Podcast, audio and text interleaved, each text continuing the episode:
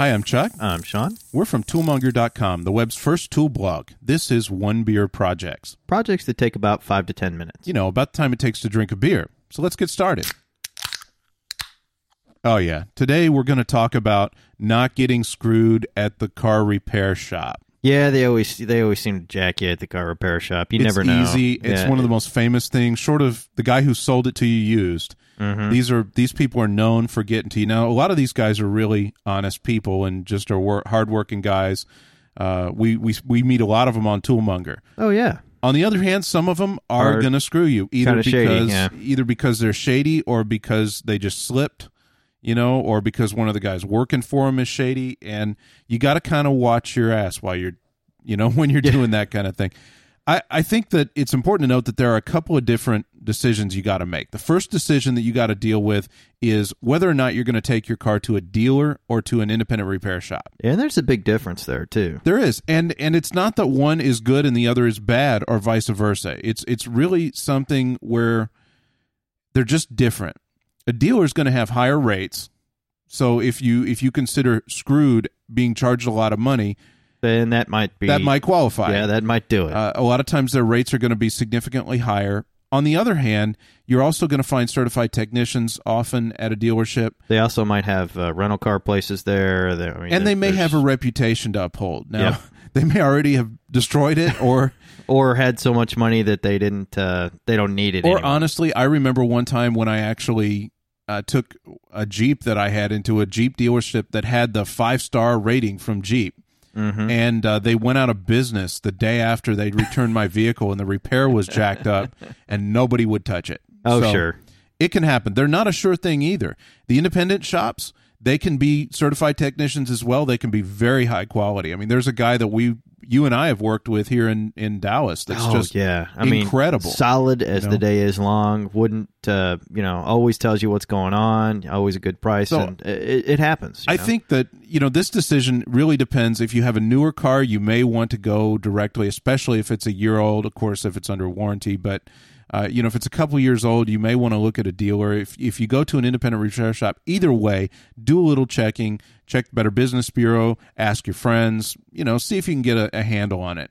After that, regardless of where you go, you there are two ways that you can get screwed. One is parts. One is labor. And let's look at parts first. The easiest way to find out whether you're getting screwed on parts is to simply call elsewhere and check on the parts price. When they call you back and say, "Well, that brake job's going to cost 1200 bucks." Maybe, maybe not. phone. Maybe you're getting screwed, maybe you're not. Ask them for a, to fax you a breakout of the price and labor, which they can do easily. Number 1, they're going to know you're looking. So if they're trying to just stick it to you, they may stop at this point. right. Once you get that fax, take a look. Pick up the phone, call another dealership if you're at a dealership or if they're getting parts. Regardless, go ahead and call a dealership first. Ask for the parts department. Give them the the the parts that they're listing on there, the part number. Don't tell them that you're you're you're working with this dealership. Just say, "Hey, I need an X for this." Tell them the part number if it's on there. If it's not, describe it. Tell them about the vehicle.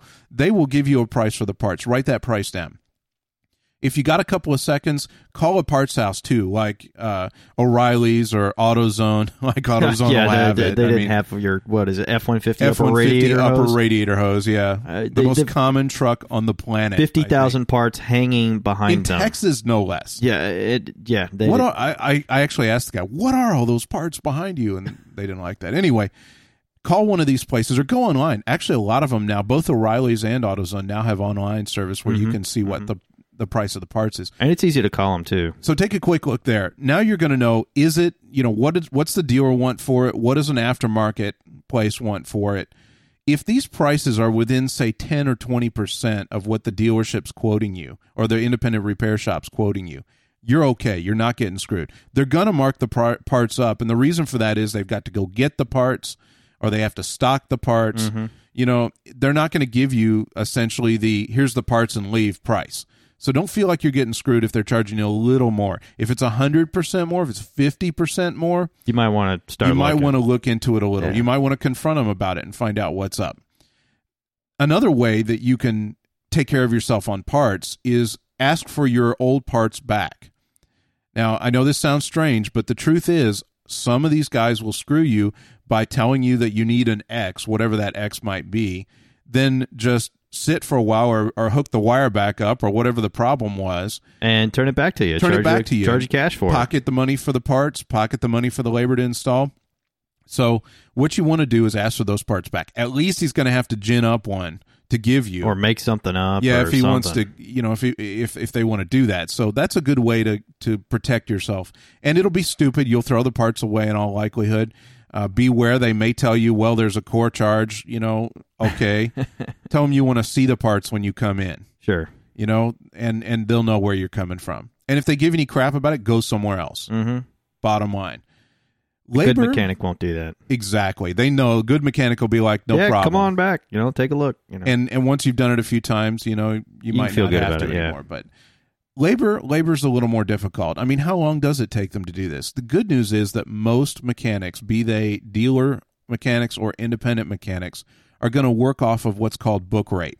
If you're not familiar with this, essentially there's a book that says doing this particular thing takes X amount of time. For example, you know, it, they, it might say that to change out the water pump on a Porsche 944, you would pick that it one. takes 8.4 hours. I, I actually looked it up. Didn't take us eight point four. Yeah, it took us longer, but we're not a trained mechanic. So anyway, the, the concept is that's what that mechanic is going to get paid for doing that, regardless of whether it takes him 12 hours or two hours. Mm-hmm. Good mechanics can do it in less than the book time, and that's how they make money for their family and everything, and that's fine. Certainly at a dealership, almost certainly at an independent shop, they're going to quote you the book rate. That's how they can call you and tell you "Ah, it's going to cost X amount exactly, even though they don't know how long it's going to take, you know, to to actually do. So, number one, arm yourself with that information. You should know what the book rate is for the job that they're asking. There's a great way you can do this. I, I just got done bashing on AutoZone, but they actually, the corporate, uh, the corporation actually has a pretty good service called AllDataDIY.com. Yeah, it's a nice service. It is. It if you've ever wondered how mechanics actually keep up with your, you know, your vehicle when they're so incredibly many vehicles available. I mean, do they have a manual for every it would it, you know, the manual room would be the size of the building. yeah, actually, the answer is they don't. Exactly. They subscribe to a service called All Data or some of the others. I mean, All Data is the one that we're personally familiar with. And essentially, you know, they pay a couple of grand a month for this service and they have access to information on all the vehicles for repair, including the book rate. Well, All Data also makes this available to the do it yourselfer through alldatadiy.com where you can buy the data for your vehicle, rent it actually, for about 26 bucks a year I think it is and then 12 bucks for additional Yeah, I think it's like twelve or fifteen. yeah, after that. So essentially you can go out there and for 25 26 bucks you can get the data for your car, the same stuff that the mechanic's likely using. This also includes the book rate. So you could go in for any particular job. The guy says, "Well, we gotta we gotta uh, put a water pump in, and it's going to take eight and a half hours." You know, you just bought this Porsche, and you're thinking, "Oh, I- that guy is full of it." Yeah, my Chevy takes two hours. Yeah, this, that's- this has got to be a joke, you know. So you pop it up, and sure enough, eight point five hours. You know, you're not getting screwed yet. yeah, Now, that's one way. Another way that you can really kind of keep a handle on uh, on on labor is to understand the procedure, even if you're not going to do it yourself. And the best way to do that is with a manual.